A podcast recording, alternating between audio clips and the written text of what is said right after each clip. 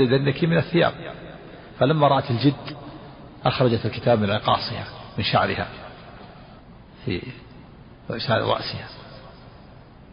فلما جاء النبي جاء بالكتاب النبي صلى الله عليه وسلم دعا حاطب وقال ما حملك على ذلك؟ فقال رسول الله لا تعجل علي ما فعلت هذا ارتدادا عن ديني ولا رضا بالكفر بعد الإسلام ولكني أردت أن أتخذ يدا عند الكفار يحمون بها يحمي الله بها جماعتي. فإن كنت امرأ ملصقا في قريش يعني لست من أنفسها ليس من القبائل الصلبة من العرب وإنما هم من الموالي. وليس له قال ليس لي أحد يدافع عن قبيلتي بخلاف من معك من من قريش فإن لهم قرابات يحمل له يدافعون عنهم. وأما أنا لما فاتني هذا أحببت أن أتخذ أنا معهم يدا. فقال عمر رضي الله عنه يا رسول الله دعني أضرب عنق هذا المنافق. في رواية فإنه قد خان الله ورسوله. فقال النبي قال النبي صلى الله عليه وسلم أما إنه قد صدقكم. صدقها النبي وقال لعمر وما يدريك يا عمر لعل الله اطلع على أهل بدر فقال اعملوا ما شئتم فقد غفرت لكم.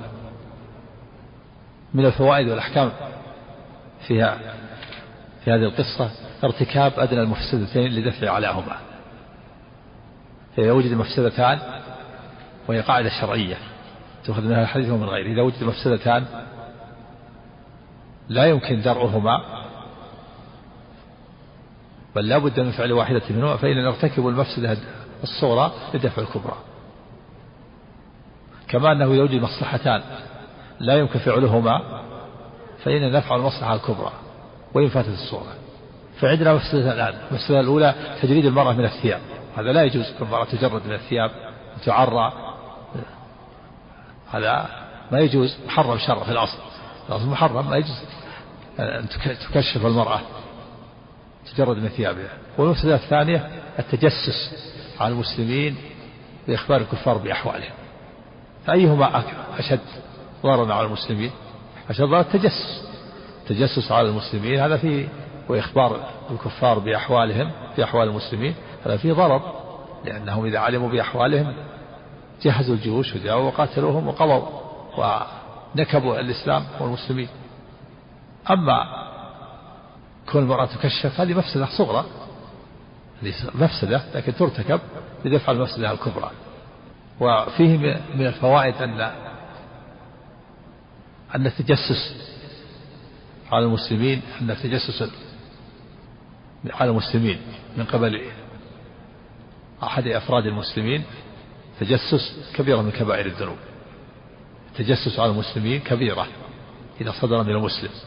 كبيرة من كبائر الذنوب وليس كفرا بدليل أن الله تعالى خاطب حاطبا بهذه الآية بوصف الإيمان. قال يا أيها الذين آمنوا لا تتخذوا عدوي وعدوكم أولياء تلقون إليهم بالمودة وقد كفروا بما جاءكم من الحق يخرجون الرسول وإياكم أن تؤمنوا بالله ربكم. إن كنتم خرجتم جهادا في سبيلي وابتغاء مرضاتي وابتغاء مرضاتي تسرون إليهم بالمودة وأنا أعلم بما أخفيتم وما أعلنتم ومن يفعله منكم فقد ضل سواء السبيل. خاطبهم يا أيها الذين آمنوا. وفي دليل على أن في من الفوائد أن أن أهل بدر غير معصومين من الكبائر. حاطب قد كان بدريا وفعل هذه الكبيرة. ولكنهم إذا فعلوا كبيرة فعلوا واحد منهم إما أن يوفق للتوبة وإما أن يقام عليه حد يكون طهرة له وإما أن يعفو الله عنه. لقول النبي صلى الله عليه وسلم وما يدرك لعل الله اطلع على أهل بدر فقد اعملوا فقال اعملوا ما شئتم فقد غفرت لكم. مصطح بن أثاثة مما شهد بدرا ومع ذلك ارتكب كبيرة الإفك تكلم في عائشة في شأن عائشة فأقام النبي صلى الله عليه وسلم عليه الحد فكان طهارة له. وفي دليل على أن الجاسوس يقتل.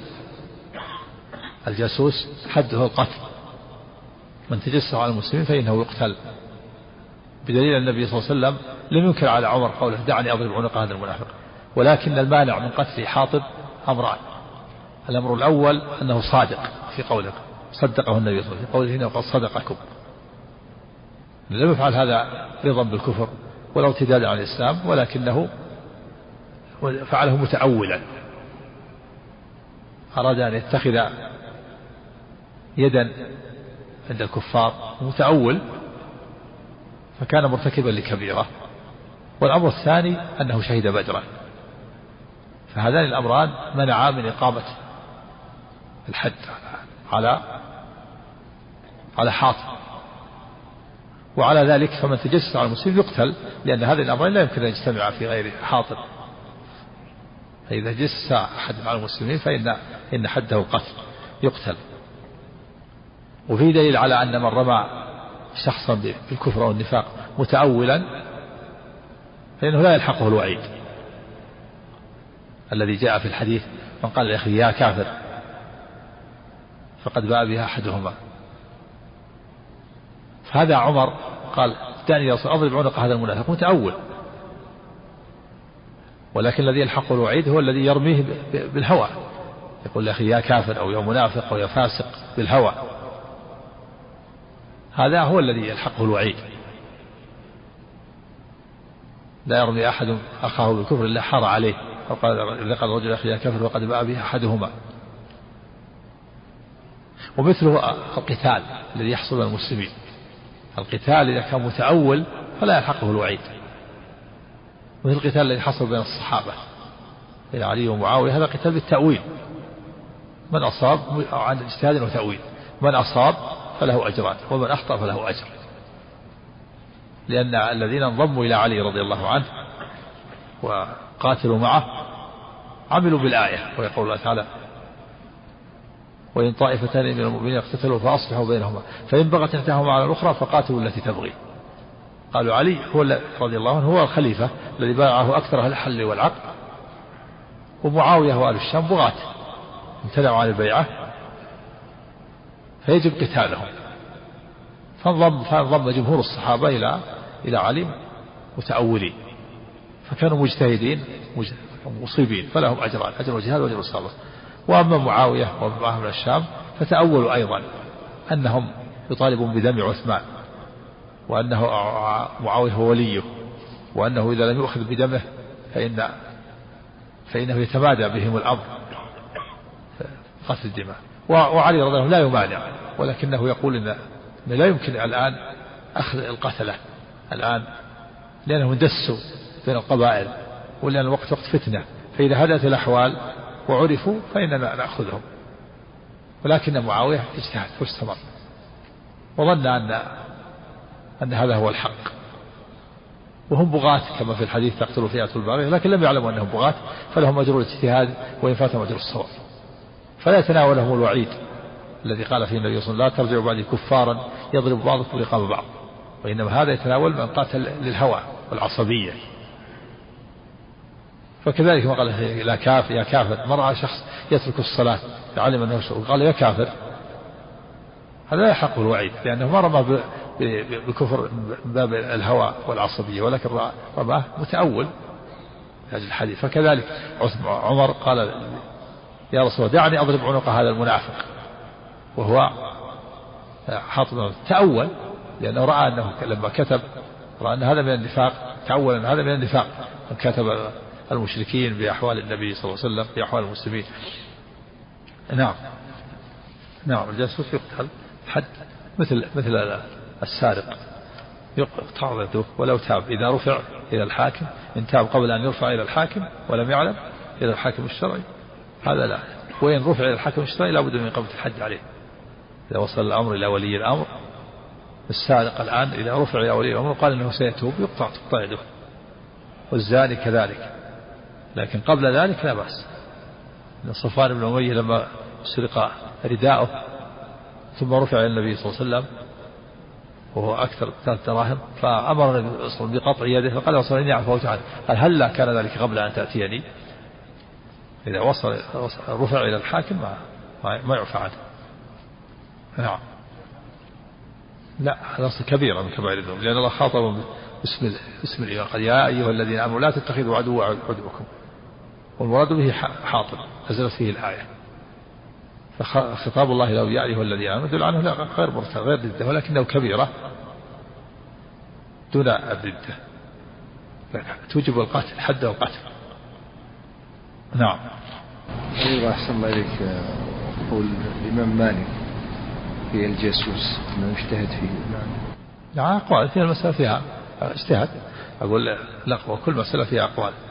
لكن الأقوال ترد إلى الله تعالى يقول إن تنازعتم في شيء فردوه إلى الرسول. ما مسألة إلا في أقوال.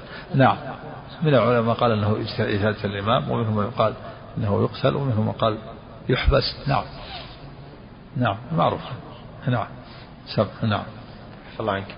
حدثنا قتيبة بن سعيد قال حدثنا ليث حاء وحدثنا محمد بن رمح قال أخبرنا الليث عن أبي الزبير عن جابر رضي الله عنه أن عبدا لحاطب جاء رسول الله صلى الله عليه وسلم يشكو حاطبا فقال يا رسول الله ليدخلن حاطب النار. فقال رسول الله صلى الله عليه وسلم كذبت لا يدخلها.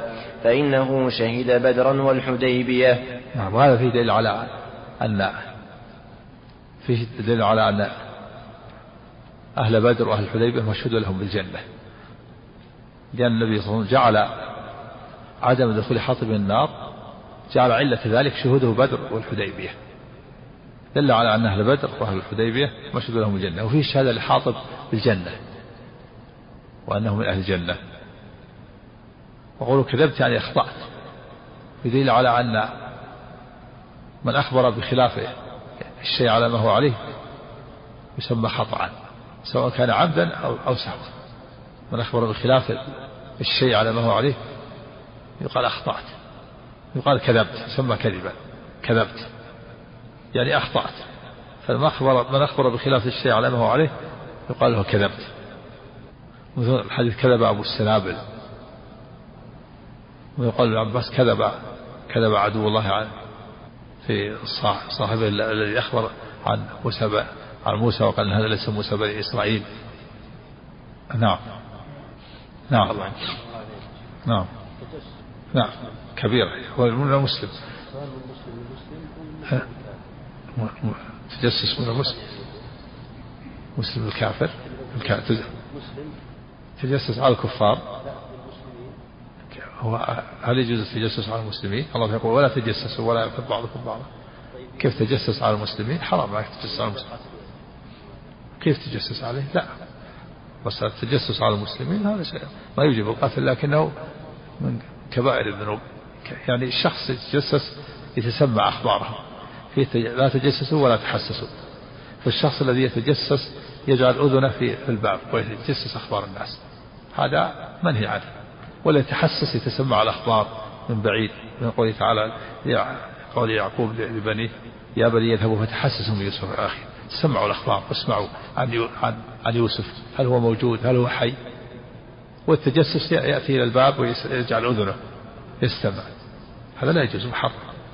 لكن هل يجب القتل؟ هذا يتجسس يتجسس على المسلمين يخبر المسلمين يخبر الكفار بأخبار المسلمين. هذا اللي يقتل. نعم. الله عنك حدثني هارون بن عبد هارون بن عبد الله قال حدثنا حجاج بن محمد قال قال ابن جريج قال قال ابن قال قال ابن جريج أخبرني أبو الزبير أنه سمع جابر بن عبد الله رضي الله عنه النبي صلى الله عليه وسلم قال لا ما أنكر على عمر قال دعني أضرب عنق هذا المنافق. ما قال ما يستحق القتل. لكن قال منع من القتل. هذا صدقكم وإنه شهد بدرا. دل على أن الجاسوس يقتل لولا هذا المعنى. نعم. لا ما, ما بين المسلمين ما كلام تجسس والأخذ يتجسس على المسلمين يخبر الكفار بأخبارهم. هذا اللي معنى نعم. عفى الله عنك. علي أو غيره. التجسس بين المسلمين محرم. نهي عنه. لا تجسسوا ولا يغتب بعض نعم. نعم.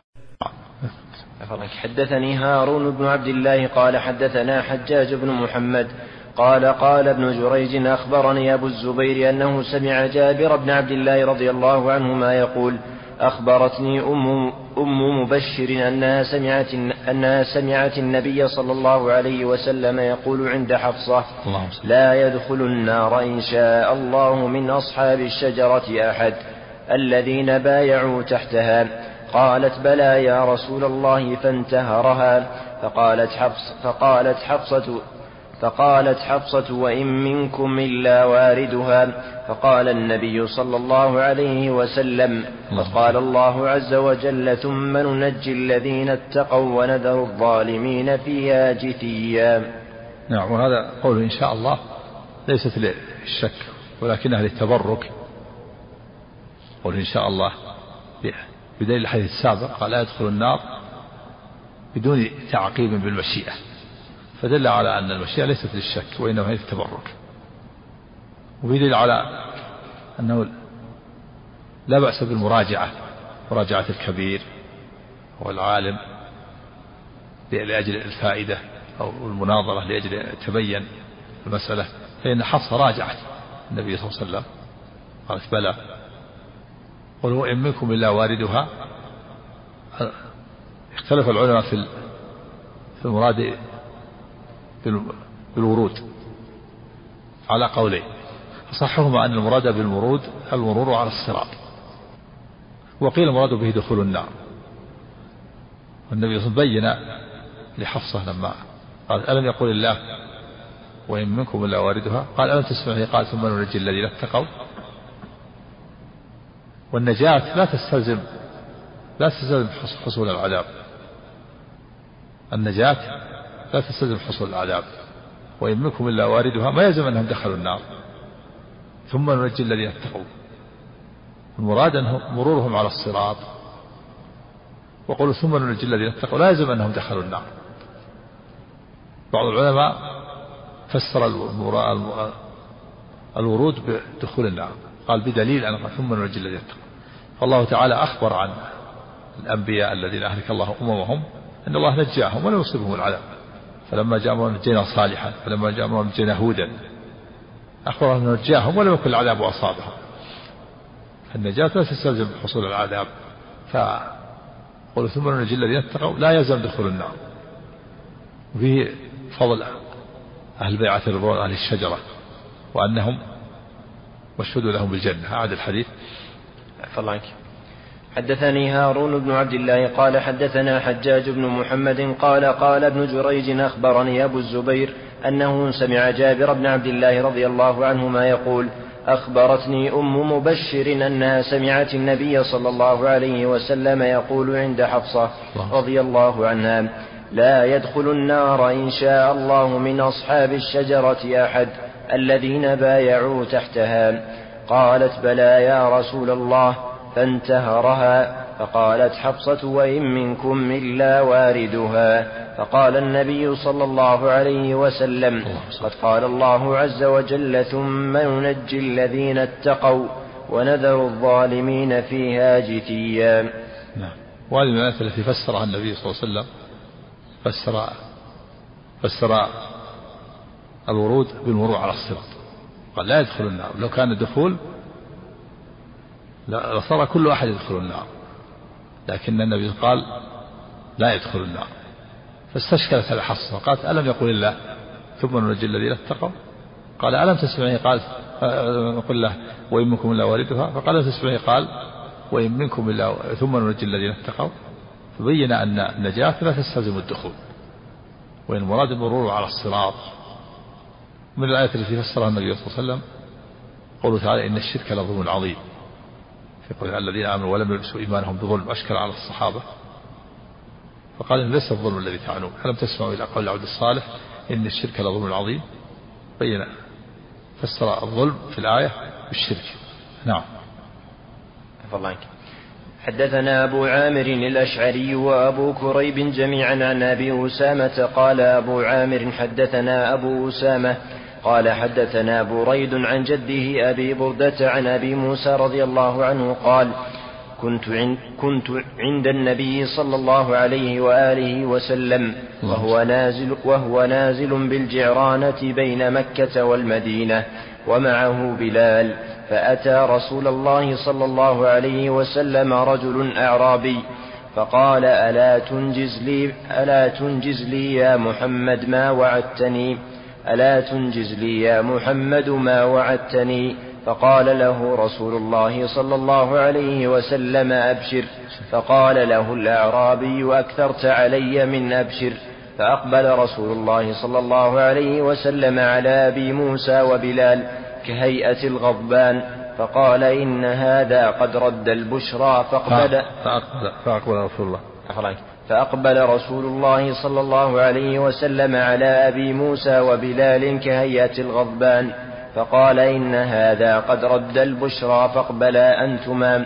فقال قبلنا يا رسول الله ثم دعا رسول الله صلى الله عليه وسلم بقدح فيه ماء فغسل يديه ووجهه فيه ومج فيه ثم قال اشربا منه وأفرغا على وجوهكما ونحوركما وأبشرا. فأخذا القدح ففعلا ما أمر ما أمرهما به رسول الله صلى الله عليه وسلم. فنادتهما أم سلمة من وراء الستر أفضلا لأمكما مما في إنائكما فأفضلا, فأفضلا لها منه طائفة. وهذا هذا الرجل من جفاة العرب. قال أعطني يا محمد. فقال أبشر. فقال أكرت علي من أبشر. فمن طبيعة العرب الجفاء والعجلة فأقبل النبي صلى الله عليه وسلم على أبي موسى وبنا قال اقبل البشرى إذا لم يقبلها الأعرابي وهذا مثل في الحديث الآخر لما جاء ابن تميم وقال أقبل البشرى يا بني تميم. قالوا بشرتنا فأعطنا. فغضب النبي صلى الله عليه وسلم من عجلتهم قد اقبلوا البشرى يا أهل اليمن إذا لم يقبلها بنو تميم. إذا لم يقبلها بنو تميم. فالله تعالى يقدر الخير لأقوام ويمنع يحرم أقوام من الخير بسبب عجلتهم وجفائهم. ابن تيمية صار عندهم جفا فصرف الله هذا الخير لأهل اليمن وقبلوه هذا الأعرابي صار عنده جفا صرف الله هذا الخير لبلال وأبي موسى. وفيه أن وفيه جواز التبرك بآثار النبي صلى الله عليه وسلم وما مس بشره بشرته. فإن النبي أتى بماء فغسل فيه وجهه ويديه ومجأ فيه. وقال لأبي موسى أفرغا اشربا منه أفرغا على وجوهكما ونحوركما فسمعت أم سلمة ذلك قالت من وراء الستر أفرغ لأمكما. فأفرغ لها طائفة جزءا منه. فيه الحرص على الخير والمشاركة فيه. حيث أن أم سلمة طلبت المشاركة يعني يفضل لها شيئا حتى تتبرك به. وفيه الكرم وأنه ينبغي الإنسان أن يكون كريما وأن يشرك غيره في الخير. وهذا خاص بالنبي صلى الله عليه وسلم التبرك به خاص به لا يقاس عليه غيره. خلافا للنووي رحمه الله بحجر قالوا ان فيه التبرك بآثار الصالحين. هذا خاص بالنبي صلى الله عليه وسلم لأن الصحابة لم يفعله مع غيره ولأنه وسيلة للشرك. نعم. الصحابي أبي موسى حديث عندك الصحابي أبو, أبو موسى. أبو موسى وبلال أفلاك لا الصح الراوي الراوي أفلاك أبو موسى. نعم. الراوي أبو موسى. نعم نعم. أفلاك نعم. حدثنا عبد الله بن براد أبو عامر الأشعري وأبو كريب محمد بن العلاء واللفظ لأبي عامر. قال حدثنا أبو أسامة عن بريد عن أبي بردة عن أبيه قال لما رضي الله عنه قال لما فرغ النبي صلى الله عليه وسلم من حنين بعث أبا عامر على جيش إلى أوطاس فلقي دريد بن الصمة فقتل الصمة فلقي دريد بن قال إيش؟ محمد. عن عن عن بريد عن أبي بردة عن أبيه رضي الله عنه قال لما فرغ النبي صلى الله عليه وسلم من حنين بعث أبا عامر على جيش إلى أوطاس فلقي دريد بن ابن الصمة فقتل دريد وهزم الله وهزم الله أصحابه فقال أبو موسى وبعثني مع أبي عامر. قال فرمي أبو عامر في ركبته رماه رجل من بني جشم بسهم فأثبته في ركبته فانتهيت إليه فقلت يا عم من رماك؟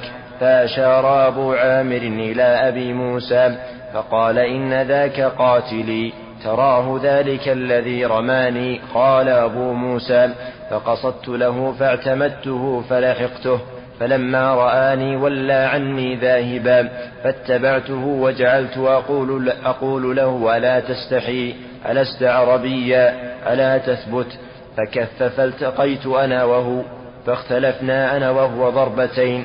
فضربته بالسيف فقتلته ثم رجعت إلى أبي عامر فقلت إن الله قد قتل صاحبك.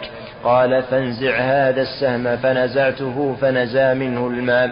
فقال يا, يا ابن أخي انطلق إلى رسول الله صلى الله عليه وسلم فأقرئه مني السلام وقل له يقول لك أبو عامر استغفر لي.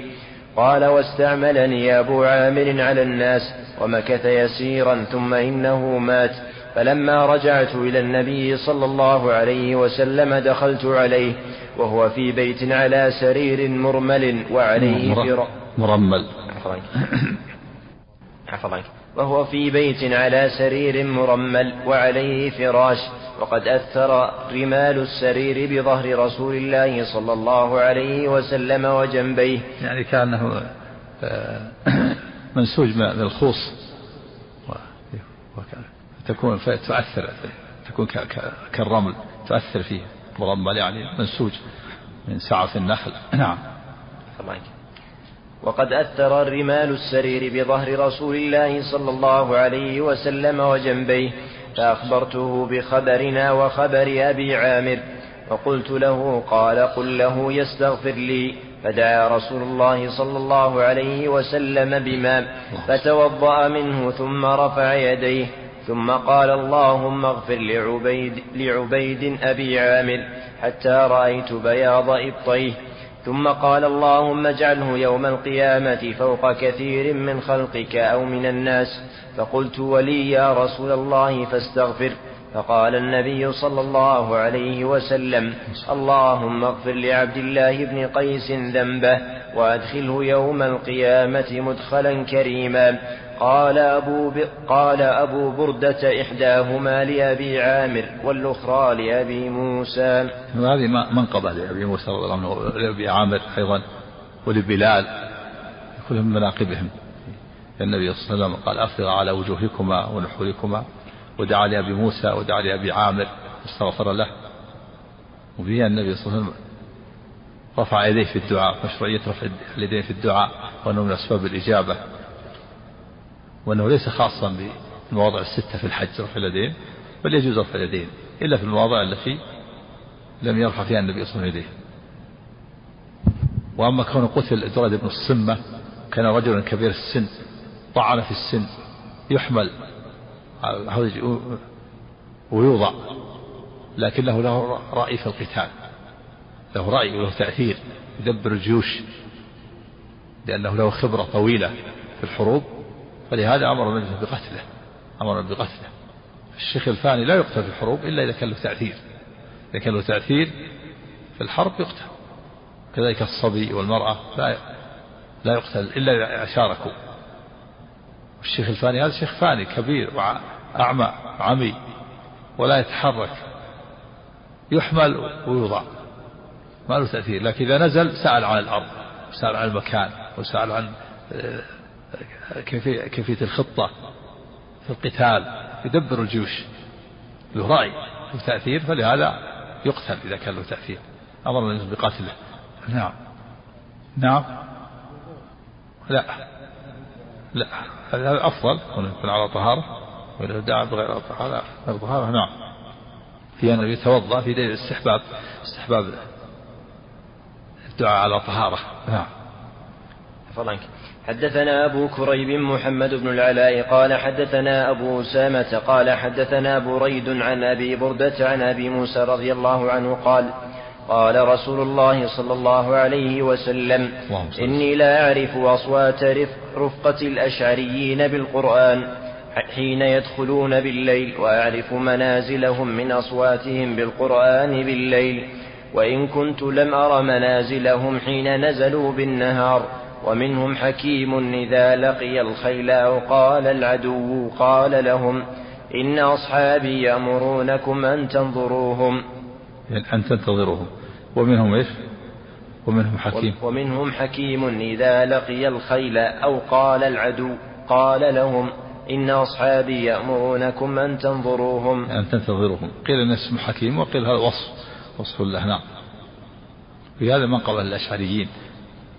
و وما هم عليه من العبادة والديانة. إذا نزلوا بالليل يسأل له أصوات بالقراءة. التهجد لذا قال إني أعرف أصواتهم وإن لم أرهم. نعم. ماذا يقصد بقول إن أصحابي يعني آه، يقصد بقول؟ أصحابه يعني. الخير يقول انتظروا حتى يأتي قومي نقاتلكم. نعم. حدثنا أبو عامر الأشعري وأبو كريب جميعا عن أبي أسامة.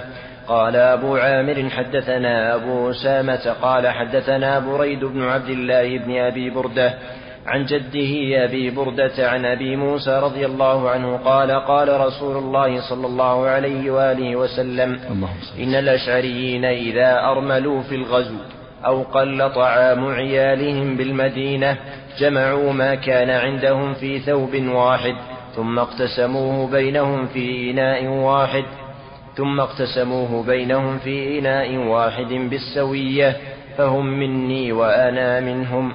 هذه منقبة أيضا الأشعريين وفيه فضل الإيثار. إن الأشعريين إذا أرملوا أو فني طعامهم أو قل طعامهم في السفر أو في البلد جمعوا ما عندهم في ثوب واحد ثم اقتسموا بينهم بالسوية. إذا قل الطعام يأتون بثوب يبسطون في الأرض كل وقت واحد يأتي بما عنده.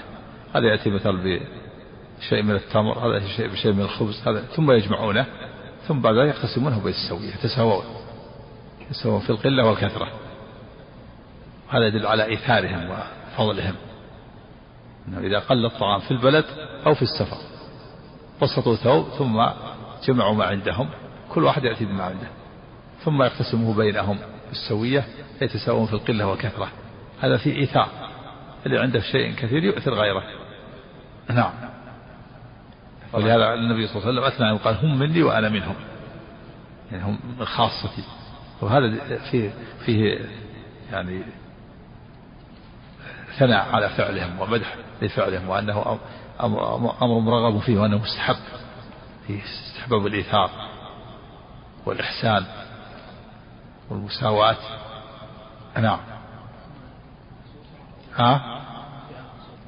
نعم أصحاب أبي موسى الأشعري. أصحاب موسى الأشعري نعم. قبائل الأشعري. في اليمن هم في اليمن أصحاب قدم موسى من اليمن. نعم. نعم.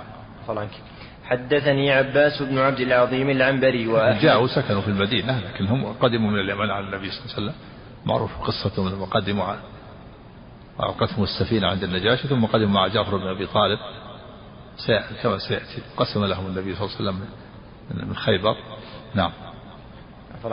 حدثني عباس بن عبد العظيم العنبري وأحمد بن جعفر المعقري قال حدثنا النضر وهو ابن محمد اليمامي قال حدثنا عكرمة قال حدثنا أبو زميل قال حدثني ابن عباس رضي الله عنه قال كان المسلمون لا ينظرون إلى أبي سفيان ولا يقاعدونه فقال للنبي صلى الله عليه وسلم يا نبي الله ثلاث أعطنيهن قال نعم. قال عندي أحسن العرب وأجمله. أم حبيبة بنت أبي سفيان أزوجك بها. قال نعم. قال ومعاوية تجعله كاتبا بين يديك. قال نعم. قال وتؤمرني حتى أقاتل الكفار كما كنت أقاتل المسلمين. قال نعم. قال أبو زميل ولولا أنه طلب ذلك من النبي صلى الله عليه وآله وسلم ما أعطاه ذلك لأنه لم يكن يسأل شيئا إلا قال نعم. يسأل. لأنه لم يكن يسأل شيئا إلا قال نعم. نعم هذا الحديث فيه إشكال استشكله العلماء. وذلك أن أبا سفيان لما أسلم هو قائد الجيوش صخر الحرب قال جاء هذا الحديث فيه أنه قال النبي صلى الله عليه وسلم كان الناس لا يقاعدونه يعني بسبب سوابقه. فقال يا رسول الله أعطني ثلاث عندي أجمل العرب أم حبيبة أزوجك إياها. استشكل العلماء هذا وذلك لأن النبي صلى الله عليه وسلم تزوج أم حبيبة مدة بمدة طويلة قبل إسلام أبي سفيان. تزوجها لما كانت في الحبشة. اختلف في من زوجها فقيل النجاشي من قبل الزواج لها ومن دفع الصداق فقيل الذي قبل الزواج النجاشي وقيل عثمان وقيل ابن أبي العاص قبل الزواج النبي صلى الله عليه وسلم بعدما قتل زوجها تزوجها النبي صلى الله عليه وسلم وهي من أم المؤمنين. ثبت أيضا في الصحيح أن أبا سفيان في المدة التي هادن فيها النبي صلى الله عليه وسلم قريش وصالحهم جاء أبو سفيان مرة إلى المدينة ودخل على بنته أم حبيبة فطوت فراش النبي صلى الله عليه وسلم. فقال يا بني ما ما أدري هل رغبت بي عن الفراش أو رغبت عن الفراش بي؟ يعني هذا يعني الفراش أنت تقدمي الفراش علي أو تقدمي على الفراش؟ يعني تريدين أجلس على شيء أحسن منه أو أن الفراش أنا لست أهلا للفراش. فقالت إنك مشرك وهذا فراش رسول الله صلى الله عليه وسلم. فهي زوجته من قديم فكيف يقول يا رسول الله عندي أم حبيبة أزوجك إياها؟ من العلماء قال إن, إن هذا وهم بعض الرواة وأن وأن الأصل أن يقول عندي عزة أخت أم حبيبة يعني أختها أريد أن أزوجك إياها. لكن يشكل عليه قوله قال نعم. كيف يقول قال نعم؟ قال بعضهم لعله وهم بعض الرواة. وقال ابن الصلاح لعل المراد تجديد العقد. إن أبا سفيان رجل سيد مطاع في قومه فلما أسلم رأى أن في نفسه غضب عليه كون أم حبيبة زوجت من من غير ولايته لما كان في الشرك فطلب من النبي صلى الله عليه وسلم تجديد العقد. وعلى كل حال هذا إشكال وهو لا شك أنه هم بعض الرواة. وقد بسط العلامة ابن القيم رحمه الله الكلام على هذا الحديث في كتابه جلاء الأفهام. ولا يمنع الوهم في صحيح مسلم وإن كان تلقاه الأمة بالقبول لكن قد يقع بعض الحروف بعض الأوهام. مثل ما وقع في الحديث أبي هريرة في حديث أبي هريرة وهم بعض الرواة فنراه عن أبي هريرة وهو من كعب الأحبار. وذكر أن الله خلق السماوات في سبعة أيام وذكر في يوم السبت خلق وهذا مخالف للآية ويقول تعالى ولقد خلق السماوات والأرض وما بينهم في ستة أيام. فإن الخلق ابتدأها الله يوم الأحد وآخر الخلق هو آدم يوم الجمعة. خلق الله يوم الجمعة خلق الله التربة والأراضي والسماوات ويوم السبت ليس فيه خلق. فوهم فجاء في صحيح مسلم أن أنه في يوم السبت خلق. وهذا وهم بعض الرواة قال عن أبي هريرة وهو من كعب الأحبار لا عن أبي هريرة. لأنه مخالف يقول الله تعالى ولقد خلق السماوات والأرض وما بينهما في ستة أيام وما مسنا من لغوب الخلق في ستة أيام اليوم السابع ويوم السبت ما في خلق فهذا وهم حصل في صحيح مسلم. كذلك ما حصل في صحيح البخاري وهم بعض الرواة في السبعة الذين يظلهم الله في ظله قال ورجل تصدق بصدقة فأخفاها حتى لا تعلم شماله ما تنفق يمينه. انقلب على بعض الرواة في حتى لا تعلم يمينه ما تنفق شماله. الشمال ما تنفق اللي تنفق اليمين. لكن قلب على بعض الرواة قال حتى لا تعلم يمينه ما تنفق شماله. وهذا جاء في بعض الروايات الصحيح وهم بعض الرواة. فلا يضر الوهم في بعض الحروف. نعم. وعلى كل حال فهذا لا شك أنه وهم وأن النبي صلى الله عليه وسلم تزوج أم حبيبة قبل ذلك قبل إسلام أبي سفيان. نعم. فإما أن تكون عزة كما أختها أنه عرض عليه أختها عزة يكون معهم بعض الرواة. أو كما قال المصطلح مراد تجديد العقل قال على مراد تجديد العقل وهذا بعيد. قال إنه لأنه لم تطب نفسه لأنه له مكانته أو ظن أنه إذا أسلم الأب أنه يحتاج تجديد العقل. هذا قول ابن الصلاح. نعم. الله عنك حدثنا عبد الله بن براد الأشعري ومحمد بن العلاء الهمداني قال حدثنا أبو أسامة قال حدثني بريد عن أبي بردة عن أبي موسى رضي الله عنه قال بلغنا مخرج النبي بلغنا مخرج النبي صلى الله عليه وسلم ونحن باليمن فخرجنا مهاجرين إليه أنا وإخوان وأنا أنا وإخوان لي. وأخواني. أنا وأخوان لي. أنا أصغرهما. عفوا. أحدهما أبو بردة والآخر أبو, أبو رهم. إما قال بضعا وإما قال ثلاثة وخمسين. هذا عددهم. ثلاثة وخمسين شخص. جاءوا ركبوا السفينة وألقتهم عند النجاشي نعم. أفرك إما قال بضعا وإما قال ثلاثة وخمسين أو اثنين وخمسين رجلا من قومي قال فركبنا سفينة فألقتنا سفينتنا إلى النجاشي بالحبشة فوافقنا جعفر بن أبي طالب وأصحابه عنده فقال جعفر إن رسول الله صلى الله عليه وسلم بعثنا هاهنا وأمرنا بالإقامة فأقيموا معنا فأقمنا معه حتى قدمنا جميعا.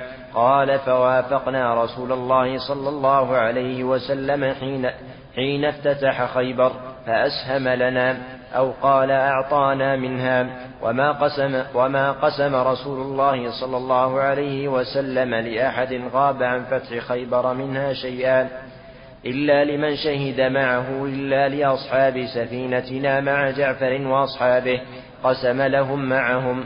قال فكان ناس من الناس يقولون لنا وهذه منقبة لأهل السفينة جعفر وأصحابه وأبي موسى وأصحابه. النبي صلى الله عليه وسلم قسم لهم مع أهل خيبر وهم لم يشهدوا الوقعة. والنبي صلى الله عليه وسلم لم يقسم إلا لمن شهد الوقعة إلا أصحاب السفينة من قبلهم. جعفر وأصحابه وأبو موسى وأصحابه.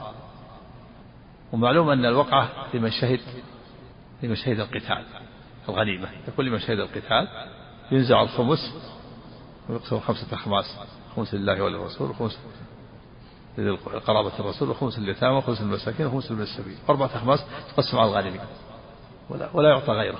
فكيف أعطى جعفر وأصحابه وأبا موسى وأسهم لهم؟ أعطاهم سهم من حضر. قال بعضهم النبي صلى الله عليه وسلم آه، استأذن استأذن الجيش استأذن أهل الغنيمة فأذنوا له. هذا محتمل. ويحتمل أن أنها أعطاهم من الخمس. لكن له جزم بأنها بأن النبي استأذن استأذنهم. نعم. فكان ناس من الناس يقولون لنا يعني لأهل السفينة نحن سبقناكم بالهجرة.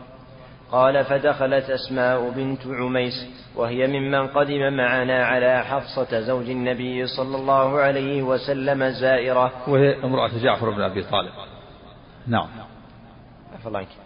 وقد كانت هاجرت إلى النجاشي في من هاجر إليه فدخل عمر على حفصة وأسماء عندها فقال عمر حين رأى أسماء من هذه؟ قالت أسماء بنت عميس قال عمر الحبشية هذه البحرية هذه. الحبشية لأن هاجرت الحبشة البحرية لأنها ركبت البحر. جلس مدة في الحبشة عمر أراد أن يصفها. قال البحرية الحبشية يعني اللي ذهبت الحبشة التي ركبت البحر. نعم. فقالت أسماء نعم. فقال عمر سبقناكم بالهجرة فنحن أحق برسول الله صلى الله عليه وسلم منكم. فغضبت وقالت كلمة كذب. وقالت, وقالت, وقالت كلمة. فنحن أحق برسول الله صلى الله عليه وسلم منكم فغضبت وقالت كلمة كذبت يا عمر كلا والله. كذبت يعني أخطأت. يعني أخطأت. فالمخطئ يقال له كذبت مثل ما سبق. يعني أخطأت. أخطأت الصواب. نعم.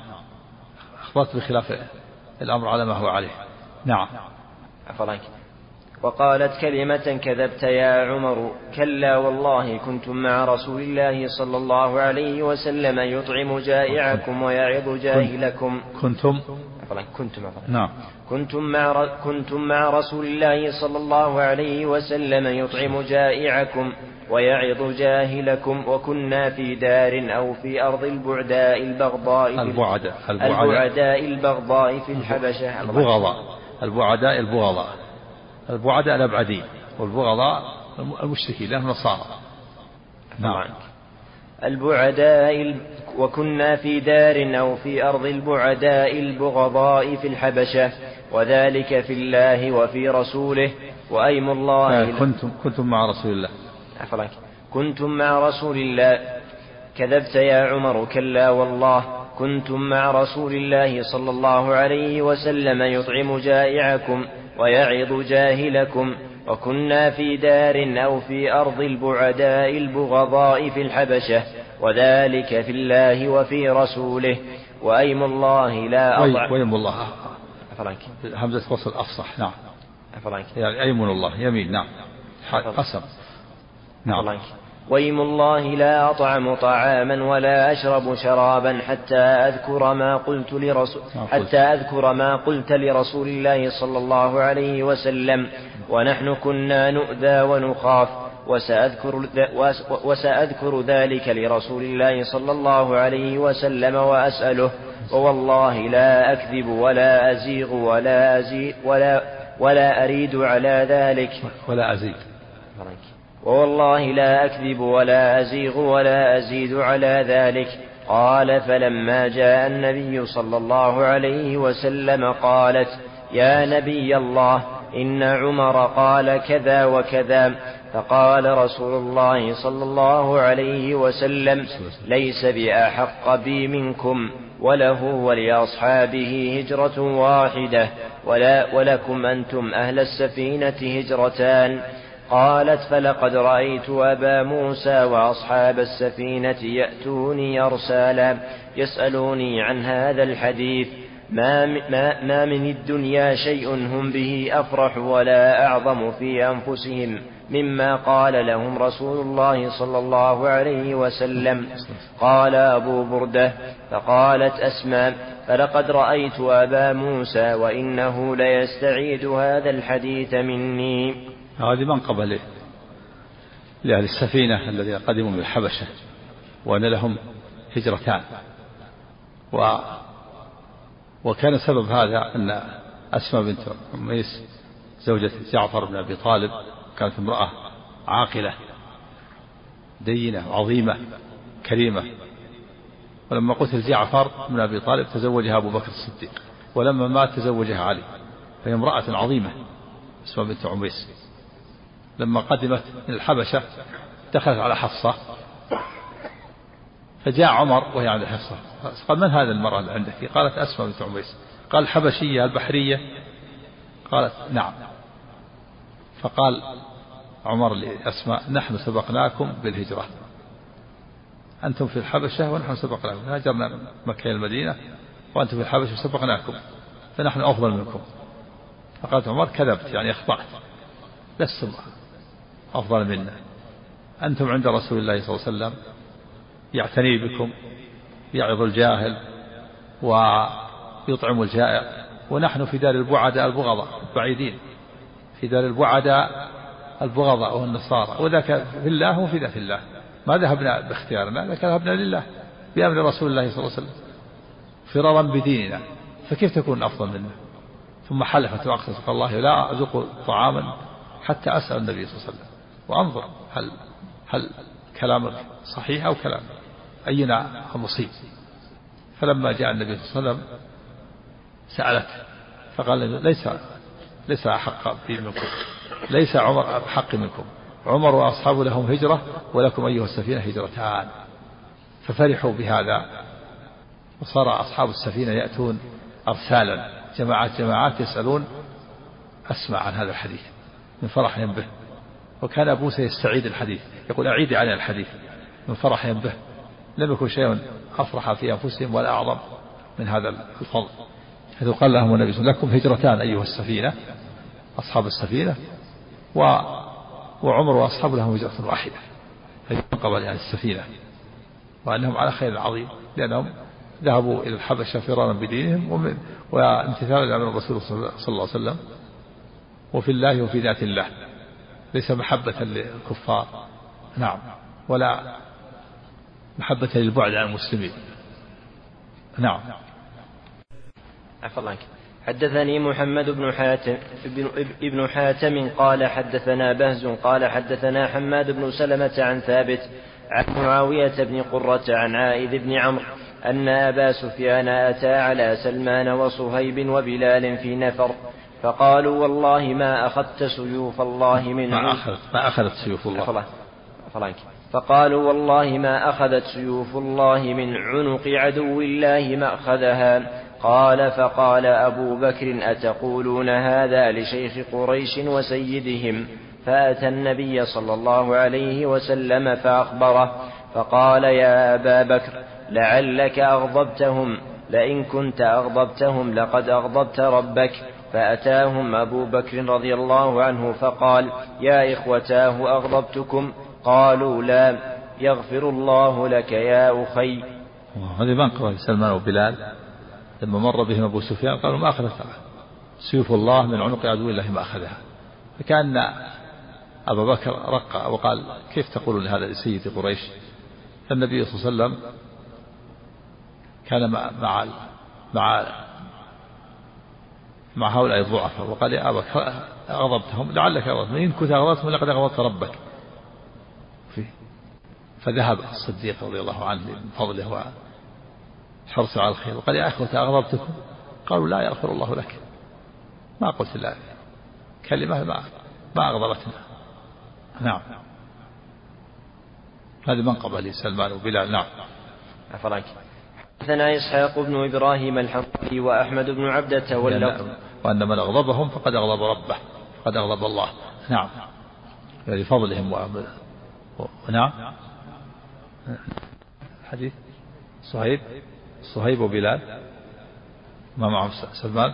سلمان وصهيب وبلال. سلمان وصهيب وبلال رضي الله عنهما. في منقبة لهؤلاء وأن من أغضبهم فقد أغضب الله. نعم. الله عنك. حدثنا إسحاق بن حدثنا إسحاق بن إبراهيم الحنظلي وأحمد عبدة واللفظ لإسحاق.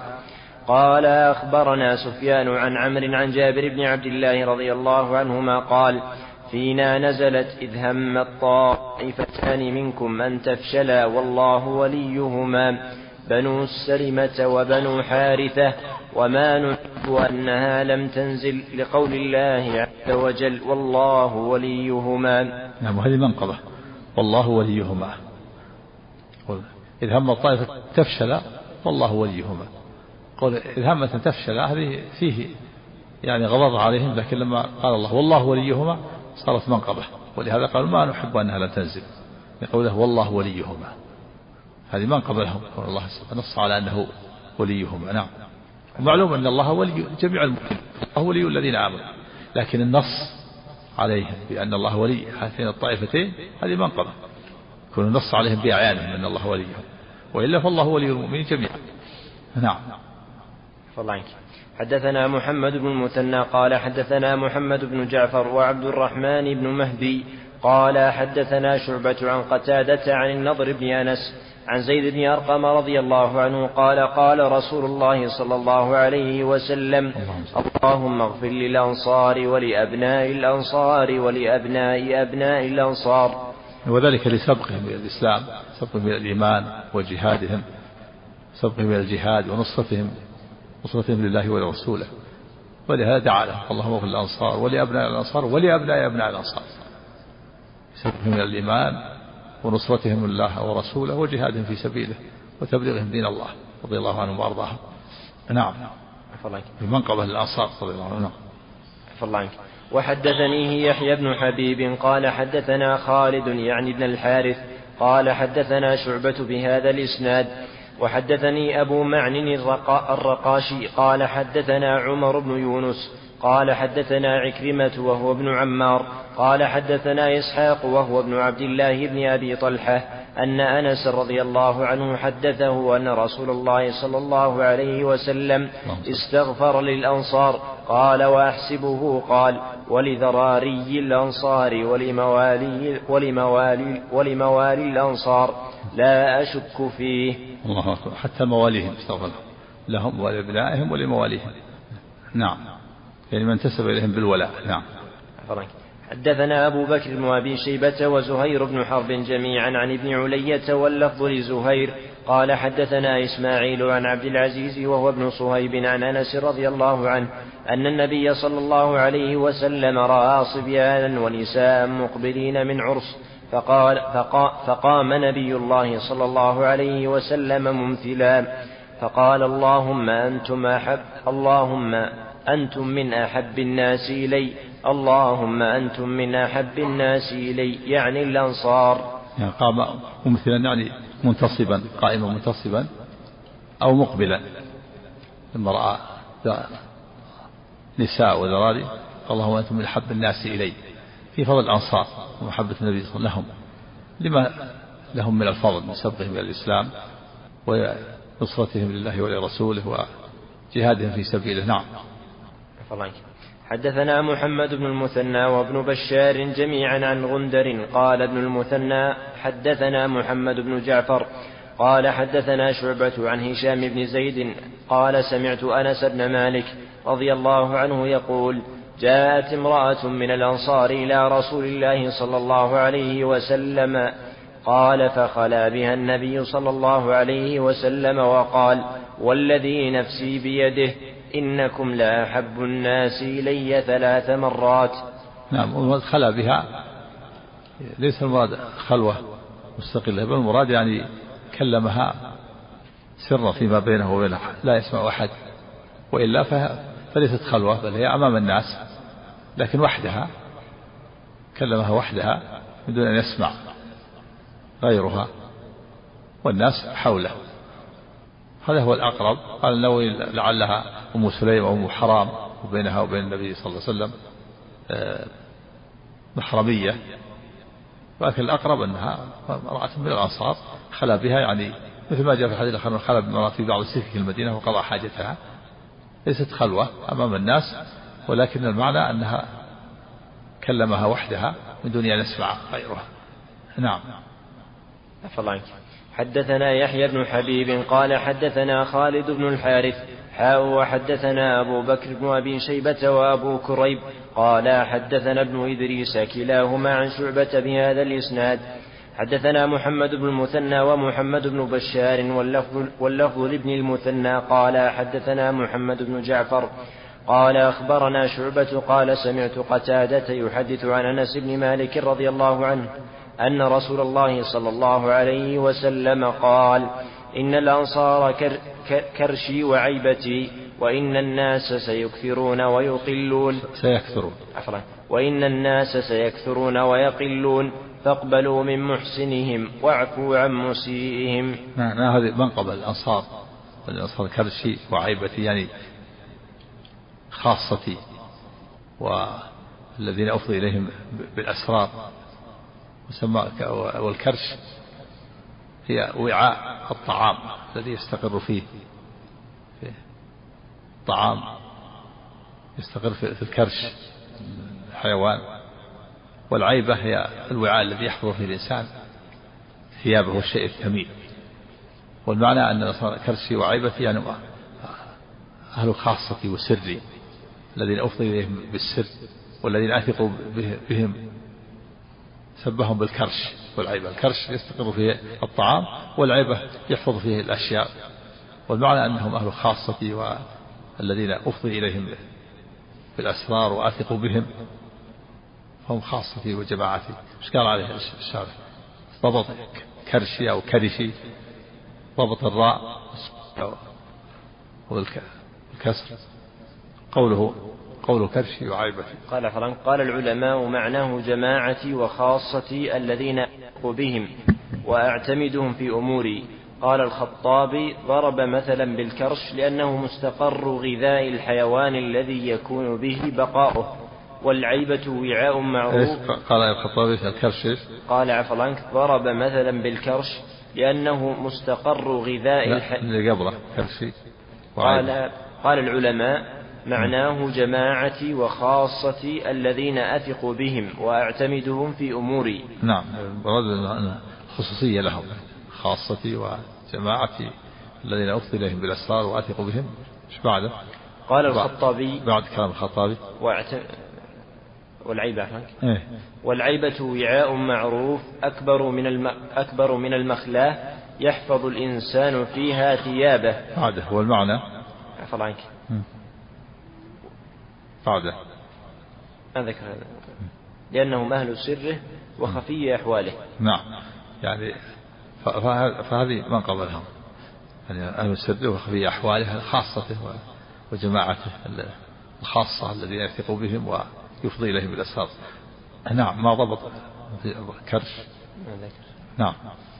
صلى إليه الكرش هو فتح الكاف وكسر الراء. كرش. وبكسر الكاف وسكون الراء. ها؟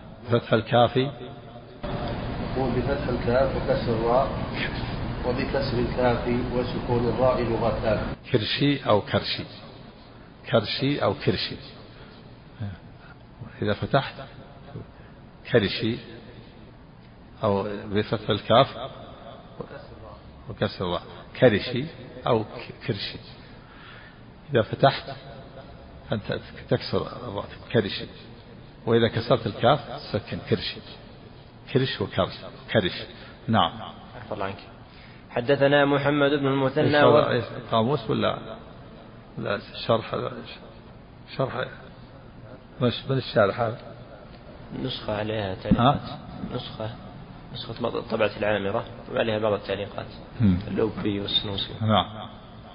عفوا عنك حدثنا محمد بن المثنى وابن بشار واللفظ لابن, واللفظ لابن المثنى قال حدثنا محمد بن جعفر قال حدثنا شعبة قال سمعت قتادة يحدث عن أنس بن مالك عن أبي يسيد قال قال رسول الله صلى الله عليه وسلم. خير دور الأنصار بنو النجار ثم بنو عبد الأشهل ثم بنو الحارث بن الخزرج ثم بنو ساعدة وفي كل دور الأنصار خير. نعم خير دور الأنصار.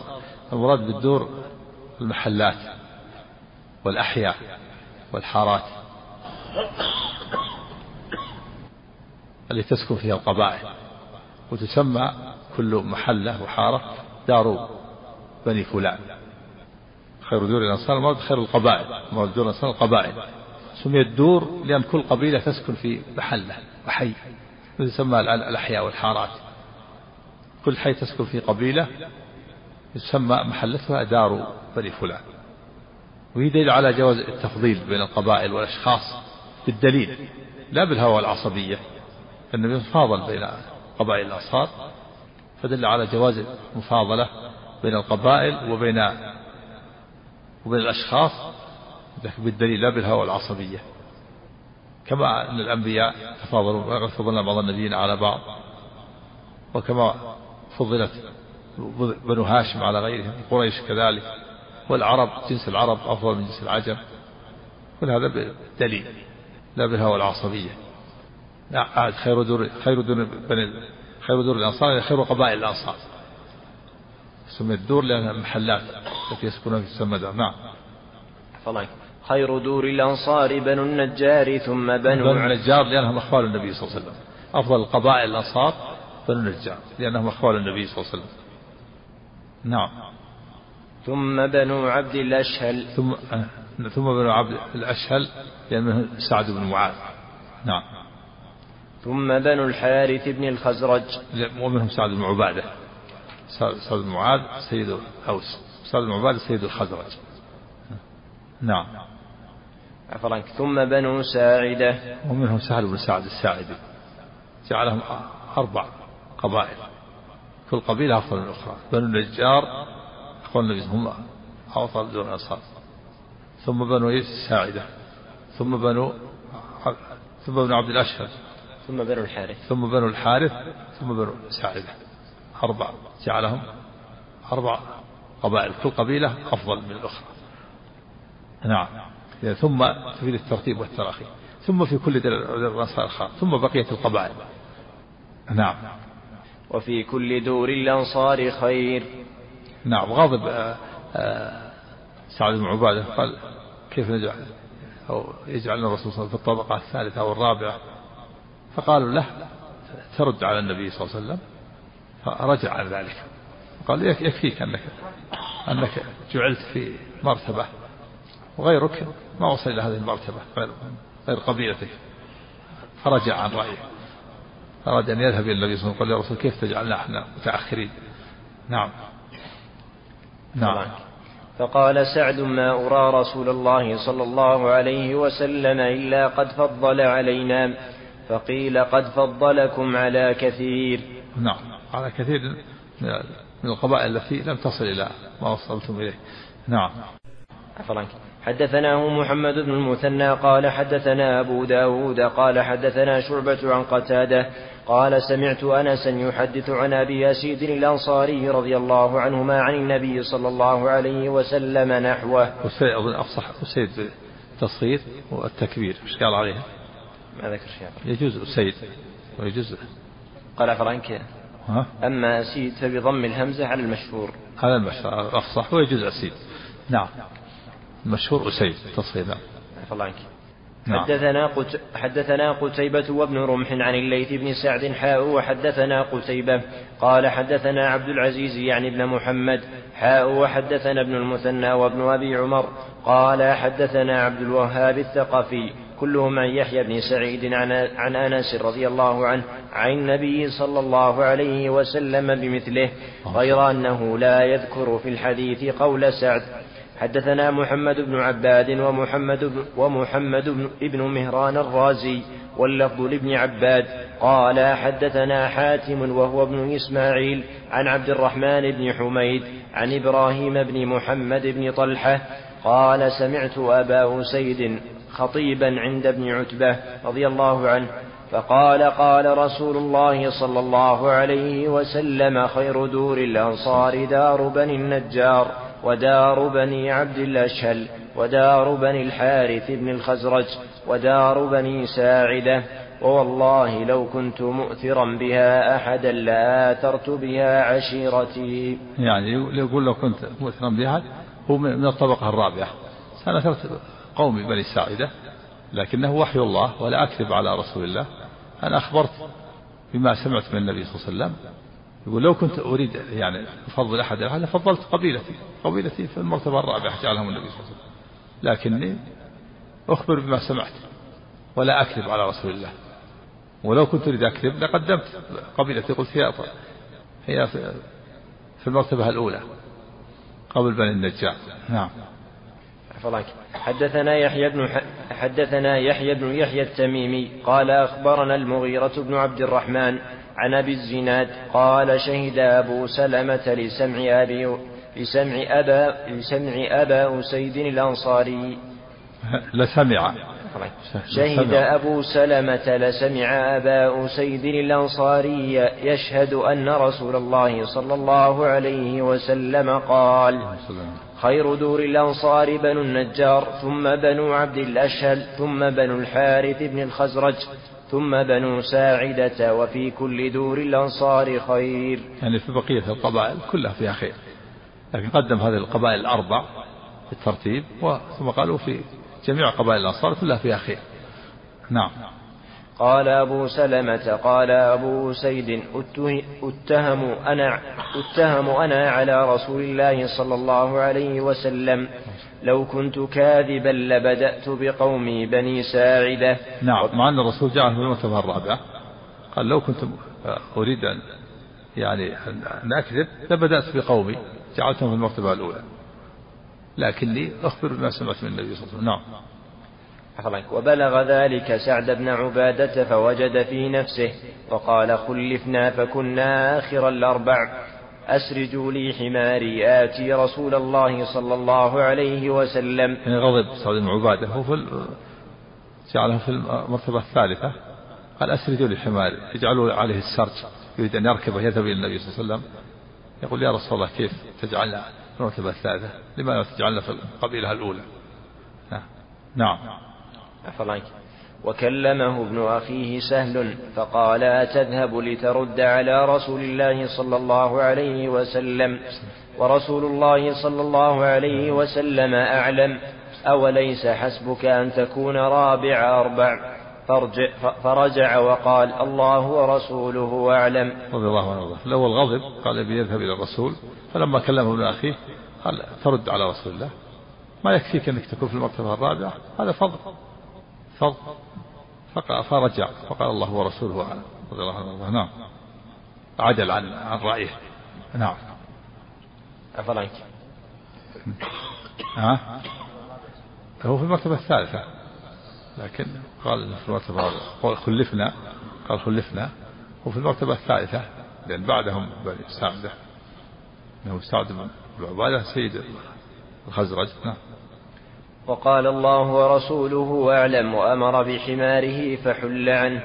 حل عنه السرج وفيه أنه في عهد النبي صلى الله عليه وسلم يقال الله ورسوله أعلم. وموعد الفاتحة فيقال الله أعلم لأن الرسول لا يعلم غيره عليه الصلاة والسلام. نعم. عفوا عنك. حدثنا عمرو بن علي بن بحر قال حدثني أبو داود قال حدثنا حرب بن شداد عن يحيى بن أبي كثير قال حدثني أبو سلمة أن أبا أسيد الأنصاري الأنصاري حدثه رضي الله عنه أنه سمع رسول الله صلى الله عليه وسلم يقول خير الأنصار أو خير دور الأنصار بمثل حديثهم في ذكر الدور ولم يذكر قصة سعد بن عبادة رضي الله عنه. وحدثني عمرو الناقد وعبد بن حميد قال حدثنا يعقوب وهو ابن إبراهيم بن سعد.